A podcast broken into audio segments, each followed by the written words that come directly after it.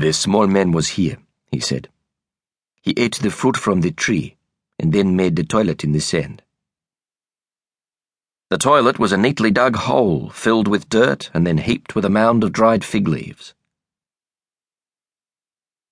An African man or a European with bush skills, Emmanuel said, and eyed the wide swathe of land running to the feet of the mountains. Plenty of both kinds of men in a place like the Kamberg Valley. A white man without shoes, who fights off the wild animals with a stick and also eats fruit from the fig tree? Shabalala was skeptical. A man who also makes a toilet like that of a Zulu? You're right. Our most likely suspect is a native man who knew Amahle. Emmanuel peered over the rock ledge to the grassy slope. But if all that's true, the tartan blanket is wrong.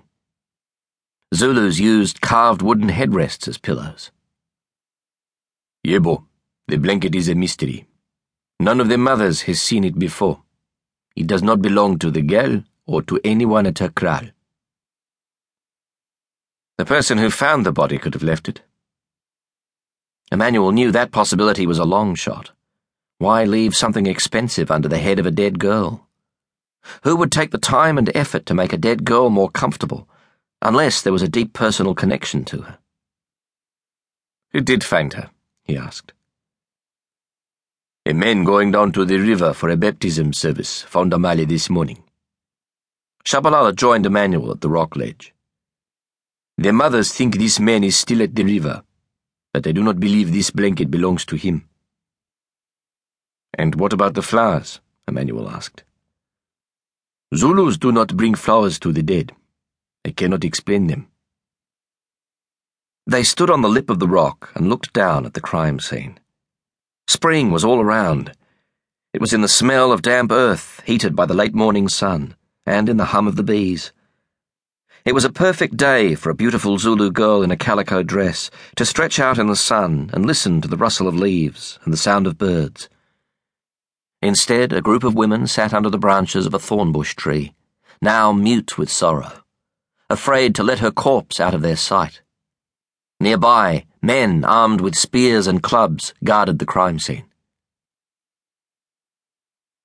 We'll check the blanket for a name or a label once we're clear of the family.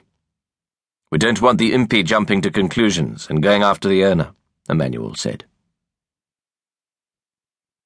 A young man with a dented bicycle wheel tucked into his armpit spilled over the crest of the mountain, running fast enough to escape his own shadow.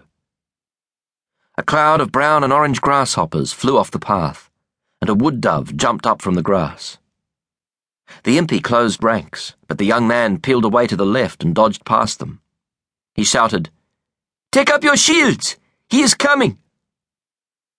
The impi overlapped the edges of their cowhide shields to form a barrier and looked towards the mountain ridge.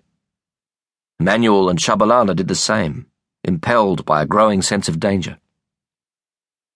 A lean Zulu man appeared at the apex, armed with a short stabbing spear. He surveyed the land and took in the impi defending the pathway. He raised his spear and thumped the wooden handle against his shield to make a bass note like a beating heart. Four more Zulu men appeared on the ridge, all of them pounding their spears against their shields, until the noise reverberated across the mountainside.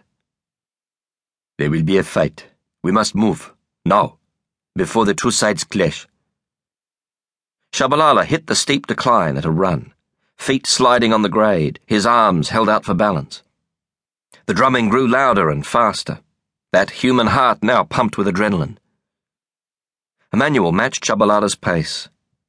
Zulu military tactics were not his area of expertise, but he figured that the men on the hill would spill down the path with their spears drawn the moment the drumming stopped. He tracked right aiming for a space between the two groups of Zulu men. Four harder beats of the spears against rawhide, and then silence. A shout went up, and the men on the hill ran fast towards the impi guarding the path. Sergeant, Shabalala gasped, the sagebrush. Emmanuel saw it, a clump of scraggly green vegetation that grew on the path.